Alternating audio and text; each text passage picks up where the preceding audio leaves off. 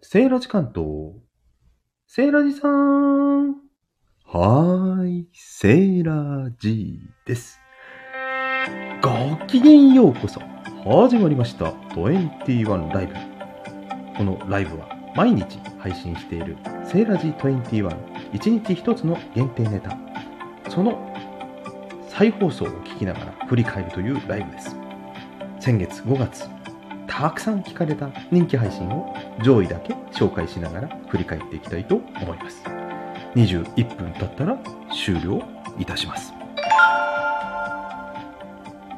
はい、あまなみさん、こんにちは。ようこそタイミングよく入ってくださいました。えー先月放送したものを振り返りながらね、えーコメントなども紹介しながら、えー聞き流すような形式でやらせていただきたいと思います。えコメントいただけましたら、それも随時紹介していきたいと思います。それでは早速、先月の第1位発表したいと思います。先月最も聞かれたセーラジ21は5月9日配信。タイトルは人付き合いで心折れた時の対処法というものでした。再生してみますね。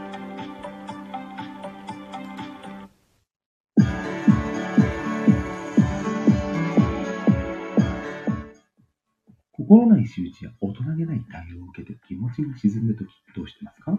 私はその相手を責め、自分を正当化し、ネガティブな怒りを増幅させるのではなく、発想の転換をしてその対応がもたらすポジティブな面に意識を向けます。そしてしばらく誰から距離を置いて一人休みます。セーラジー21でした。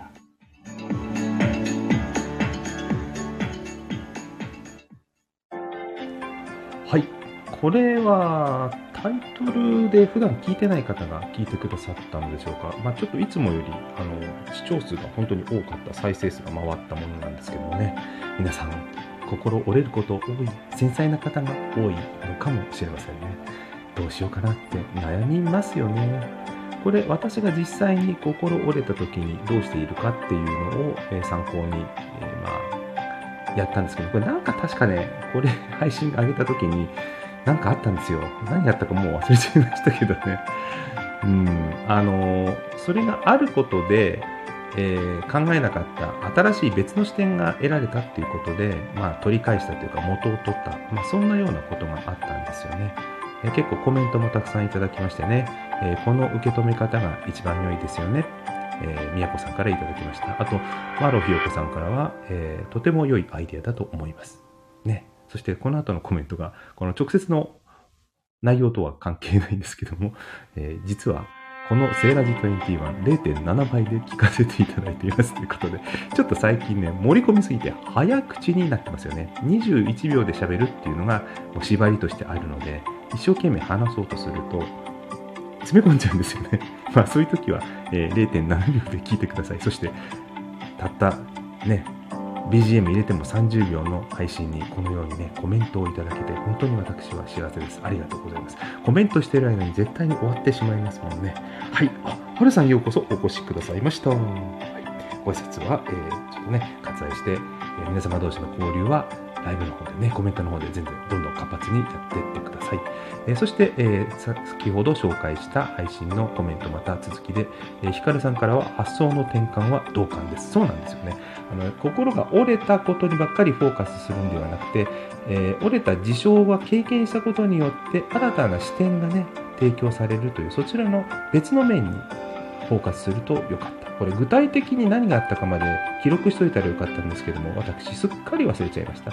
大体もうその場で消化するとねどんどんどんどん忘れていくんでね。まあそれも幸せなことなんですけどもね。人間の脳って不都合なことを忘れるようにできている。それは生存機能の一部とも言われていますよね。辛いことをずっと覚えてると生きてらんなくなっちゃいますからね、えー忘れるって素敵なことです。そんなね歌詞が中島みゆきの歌にもありましたけどもね、えー素敵なことです。忘れっぽいのはというね私本当にそれも同感です。えー、ヤッコーンとユックマさんからはその方法良いですね。自分は第三者に話してなんで自分が落ち込んでいるのか気持ちの整理します。話してね聞いてもらうだけでだんだん口に出していることで自分の脳内が整理されるっていうのもありますよね。だから聞く方は必ずしも答えをあの返してあげる必要はなくてうなずいてあげるだけで相手の脳が活性化してご本人の中で整理されていく。それも人に話す効果だったりするので丁寧に拾って聞いてくださる方ってその存在って本当にありがたいなと思います、うん。えー自分のことなのに自分の気持ちがなかなかわからない時があるのでというコメントでしたね。はい。そして子育てパパさんからは、えー、セイライさんこんにちは。えー遠くを見るようにしております。いいですね。遠くを見るね。嫌なことだったら遠くを見る。私も眺めますね。星空とか見てるとね、気持ちが大きくなりますよね。えーちっちゃなことで悩んでるんだなってことに気づかされたり、あと、高いところに登って、地上を見るね、豆粒のように小さな人間を見ると、あ、ちっこいちっこいなんてね、思ってね、気持ちが晴れることなんかもありますよね。はい。そして、コーチコさんからは、えー、聖来様は紳士ですね。私はそんな対応されたら激怒しそうです。でも、もう大人だし我慢するかな。以前は理不尽な対応には横柄な態度で返していたのですが、今はそんな元気ないかも。ね、一生懸命怒るのも結構体力使いますからね、その気持ちもよくわかります。なんか怒り損みたいなね、怒ったもの損みたいな感じもあってね、心折れることに対してはね、とてもあの、疲れちゃいますけどもね、ただまあ、そそこをね、どう変えていくかというところでね、うんまあ、怒らない方の一つの方法なのかなという気がします。えー、和江さん、ヘッドスパ商店士と和江さんからは、えー全く同感です。距離を置きすぎて気づけばの時もありますが、それはそれでありよのありです。ということで、距離を置く、本当ね、距離を置くとね、まあちょっと気が晴れたりもしますからね。ということで、あかりさんからもいつも短くズバーッと突き刺さる言葉ありがとうございますというコメントをいただいておりました。えー先ほど紹介したのが、先月の再生数、セーラジ21の再生数トップであった人付き合いで心が折れた時の対処法というものでした。えまた改めて聞きたい方には、これライブが終わった後、概要欄にリンクを貼って、えー URL 限定を解除しておこうと思いますので、改めてゆっくり聞いてみてください。まあ、ゆっくりって言ってもね、30秒で終わっちゃいますからね。はい。それでは再生数第2位発表していきたいと思います。えーこれは5月18日配信でした。タイトル、スタイフに沼るのは五感フル活用できるからという配信でした。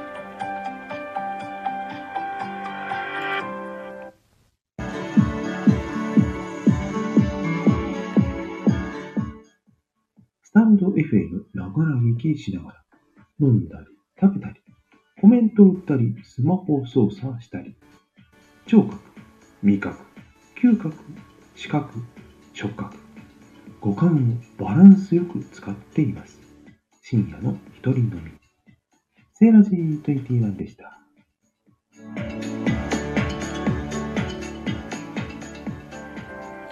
これは一人飲みしながら思いついたことを喋った回でしたね。あの、まあ、沼っている人の言い訳でもあるんですけども、人は視覚が9割なんていう本があったかどうかは知りませんけども、多くの場合は視覚にばかり頼っているんですが、耳を使ってメインはね、入ってくる情報なので、いつも使わないところが刺激される、脳が刺激される。そして、耳から聞いた情報を概要欄見ながら視覚を使って文字を読んでみたりとか、あるいは今度コメントを書いてみたりすると、コメントを書くのにね、フリップ入力したり、指先使いますよね。うん。で、さらにこの時、お酒飲みながらなので、味覚も使っているというね。まあそういうことでバランスよくいろいろな五感をフル活用できるから、まあスタイフに沼っていくのかなってね。1個だけだとそこだけ疲れちゃいますけども、5個ね、まあ飲みながら食べながらだったら、の嗅覚まで使ってますからね。えーそういったところで、えーどこの特定の期間が過剰に疲れることもなくできるから、ハマっていくんじゃないかなっていうね。ま ああんまり科学的な根拠はないんですけども、まあこれも皆さんハマっている方がたくさん聞いてくださったのか、再生数がえ割と多かったという配信でした。はい。それでは次行きたいと思います。次の再生数が多かったのが5月8日の配信。タイトル、アナログがデジタルより優れている点という配信でした。再生します。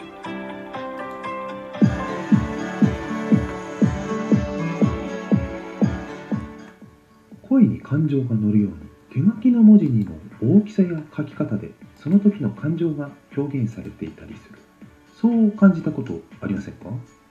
デジタルの即時性や確一性がない代わり圧倒的な情報量がアナログな伝達方法の優位性です。セーラジー21でした。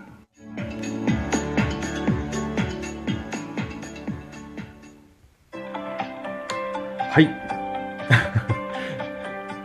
あのさんがボケ防止最適。そうですよね。いや、ボケって刺激が少ないとボケるんでね、やっぱり認知症の人にもね、スタイフ使っていただくといいかもしれないですね。言ったこと後で聞けるっていうのも振り返りになりますしね。はい。そして今紹介したのが、アナログがデジタルより優れている点ということでね、あの、言語化や数値化して伝えられないことが表現できる。特に声ってそうですよね。感情とか感覚を表現できる官能的な部分ですよね。官能検査なんていう言葉もありますけどもね、定量検査に対して。あの、匂いはまだ配信できませんけども、音は配信できますんでね。今後、だからデバイスが進化した時に、匂いがデバイスから発しられるようになったら、また新しい SNS ができてくるんじゃないかな。次世代 SNS なんだろうなんて考えて、この前1個実は収録撮ったんですけども、今思いつきました。デバイスに匂い発信機能があった時に匂い SNS、ね、新たな五感のもう一つの今まで使えなかった五感を使ったコミュニケーション。どうですか？どんな使い方を連想しますか？皆さん、ね、振り返りでは何でもなくまた新しい配信をしているようなお話になりましたけどもね。はい。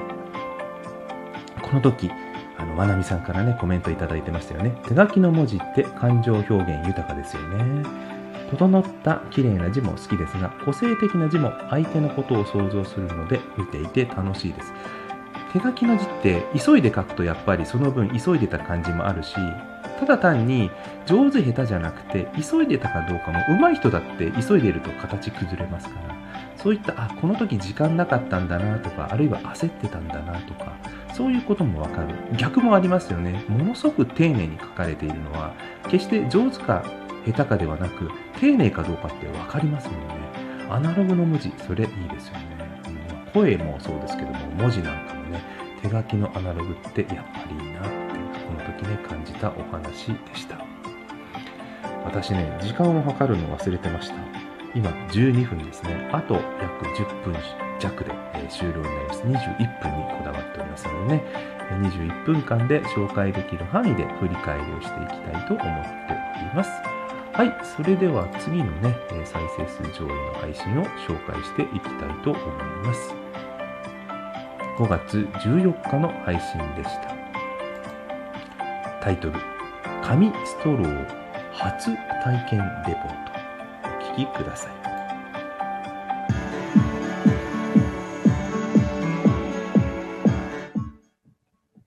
ストローが太いと思ったら紙ストローなんですね。ちょっと口元で水分が吸われる感覚。新鮮ですね。皆さんはもう紙ストローお使いになられましたか？セーラジー21でした。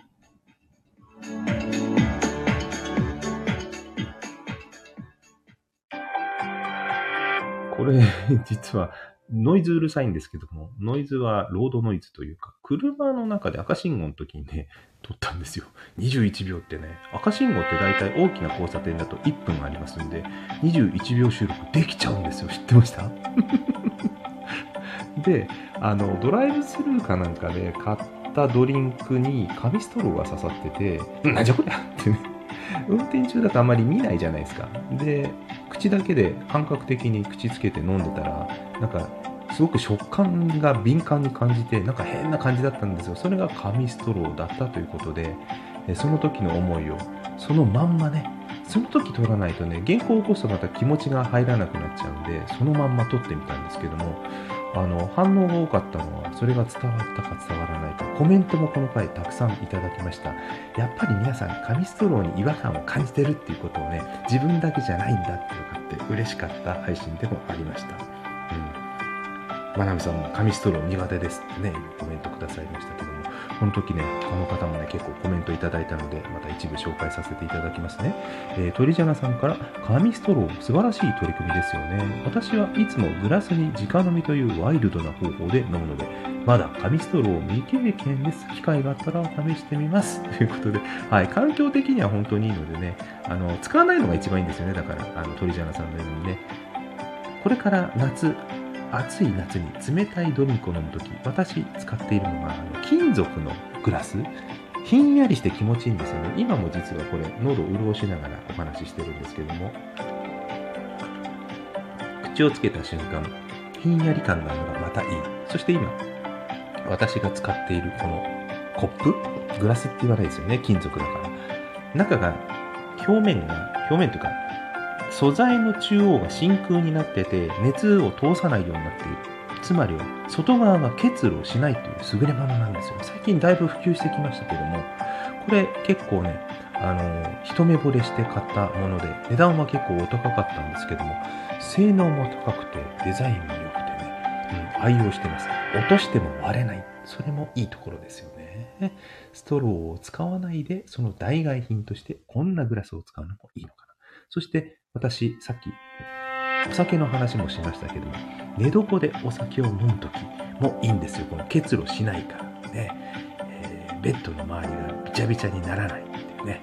素晴らしい機能ですよね。使ったことない方いたら、ぜひとも使ってみてください。グラスのタイプもありますけど、ガラスのタイプもありますけども、ガラスのタイプはやっぱり割れてしまうのがね、ちょっと怖いので、寝室には向かないのかないう気がしております。はい。はるさん、ああ、それいいですよね。欲しいやつ、あ、欲しいやつでしたか？うん、これで最近、あの、いろんなノベルティというか、検証とかプレゼントでもいただくことがありまして、うち結構ね、だんだん、あの、持て余してまいりましたので、そのうち、あの、またもう一つ来たら、よかったら差し上げますので、取りに来てください、なんつって。うん、これ本当おすすめです。まあでも、ものによって性能は違うんですけどもね、まあ割れないっていうことと、結露しないっていうことさえ担保してくれれば、まあ本当に実用性があるので、うん、一度これはあの皆さんにお勧めしたいものであります。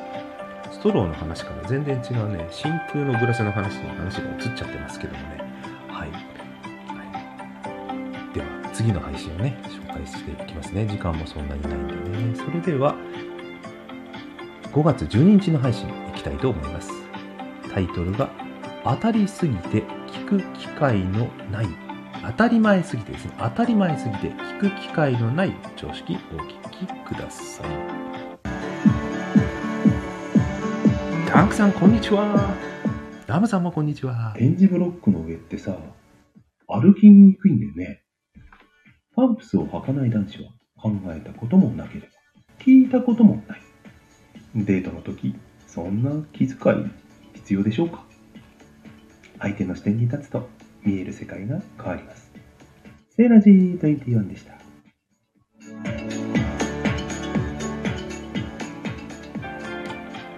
これは実はですね、パンプスを履き慣れない若い子、まあ若い子って言うと変な意味になっちゃうんですけども、えっ、と、まあ娘がですね、あの、ふと一言言ったんですよ。歩きにくいって。あー、大体あの、き慣れた女性って口に出さないんですね。特に男性の前では。なので、耳にする機会なかったし、そんな女性と二人で歩くっていうことがあまりないので、最近意識してなかったんですけども、あの、グレーチングってわかりますかね？あの、水が排水のためにあの開いている金属の金具、ああいうものとか、まあ、点字ブロックもそうですけども、パンプスの先っぽがはまったりとか、デコボコしてて歩きにくい問題ですよね。これ履いたことない人はなかなか意外に気づかない話なのかなと思って、ちょっとネタにしてみました。うん、あのちょっとした気遣いなんですけどもやっぱり視点が違うと全然気づかないよねっていうことを言いたくて久々にねあのその一言で思い出したのでね当たり前すぎて特にあの普段あの身についてしまうとそれが当たり前なので意識はしてないんですけども言語化することを忘れていたなっていうことを思い出しまして、タイトルの通り当たり前すぎて聞く機会のない常識ということでね。特にあの男性の方なんかは知らないし聞かないと意識もしないのかなっていうふうに思ったのでちょっと上げてみました。ここもこの回はやっぱり女性からコメントがありましたけども男性からは青さんからですかね、えーコメントありましたね。聖来さん。確かにパンプスの気持ちわからないが考えてみます。僕の住む雪が積もる地方では冬場に点字ブロックの隙間に雪、凍結が残り滑りやすくなることがあります。そう、これもね、このコメントでも私思ったんですよ。あ、そうだ、雪国の視点、私欠けていたなと思いまして、これもやっぱりえ当たり前すぎて、雪国の人にとっての当たり前は、雪がない人、国、住まいの人にとっては当たり前じゃない。その視点もいただきましたね。はい。この時もね、まなみさんコメントくださってましたよね。パンプスで点字ブロックは確かに歩きづらいですね。男性ならではのことってあるのかな？教えてもらえるとお互いに気遣い合うことができますね。そうですよね。男性ならではっていうこともね、多分、あると思うんですけどね。あ、この時私コメント返してますね。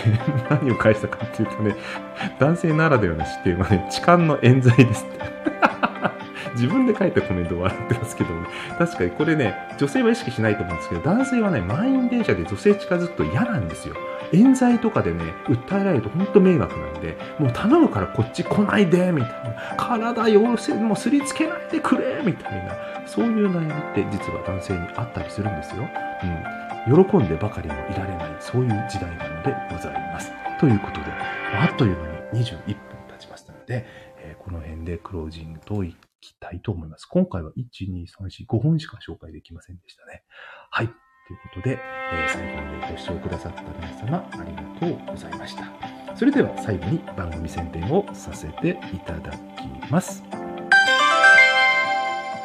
セーラ G21 とは21時21分配信の本編21秒、最大で21時間程度全体公開する次元配信の番組です。BGM を含めて32秒で聴けるセーラジさんの小話。ニュースからバラエティまで日替わりで何が飛び出すかわからない有益、無益、ごちゃ混ぜの21秒なんですよ。気になるタイトルを見かけたら毎日配信してますので、迷わずその場でタップしてお聴きくださると嬉しいです。出会えたらラッキー。偶然のお耳寄りとご縁を心待ちにしております。ちなみに、今夜も21時21分に予約投稿しておりますのでね、気になったらぜひ聞いてみてください。聞いたよのいいね、また聞くねのフォロー、とっても嬉しいです。励みになってます。コメントも本当にいつもありがとうございます。励みになっております。あなたの配信ネタとしての活用も大歓迎ですので、ご自由にどうぞ。ということで、最後までご視聴くださった皆様、本当にありがとうございました。ラムさんもね、あの、入っていただきましてありがとうございました。80%危機戦ということでね、えーチャンネル紹介させていただこうと思いましたが、ちょっとね、それ以上できませんでした。はい、お城好きですよ。はい、お城のね、紹介も、えー火曜日、火曜日が観光ネタを配信してますので、よかったらね、えー探してみていただけると、セーラジ火曜のハッシュタグで出てきます。はい、ということで、えーまた皆様とご一緒できる機会を心より楽しみにしております。Have a nice life! まなみさんもありがとうございます。楽しかったです。ありがとうございました。ラムさんもなるほどお城好きなんです。そうなんです。よかったらぜひ他の配信も聞いてみてくださると嬉しいです。はるさんも最後までお聞きくださりありがとうございました。はい。クラッカーありがとうございます。21ライブ。提供はセーラジ関東。パーソナリティ、セーラジがナビゲートさせていただきました。ということで、またねー振りありがとうございます。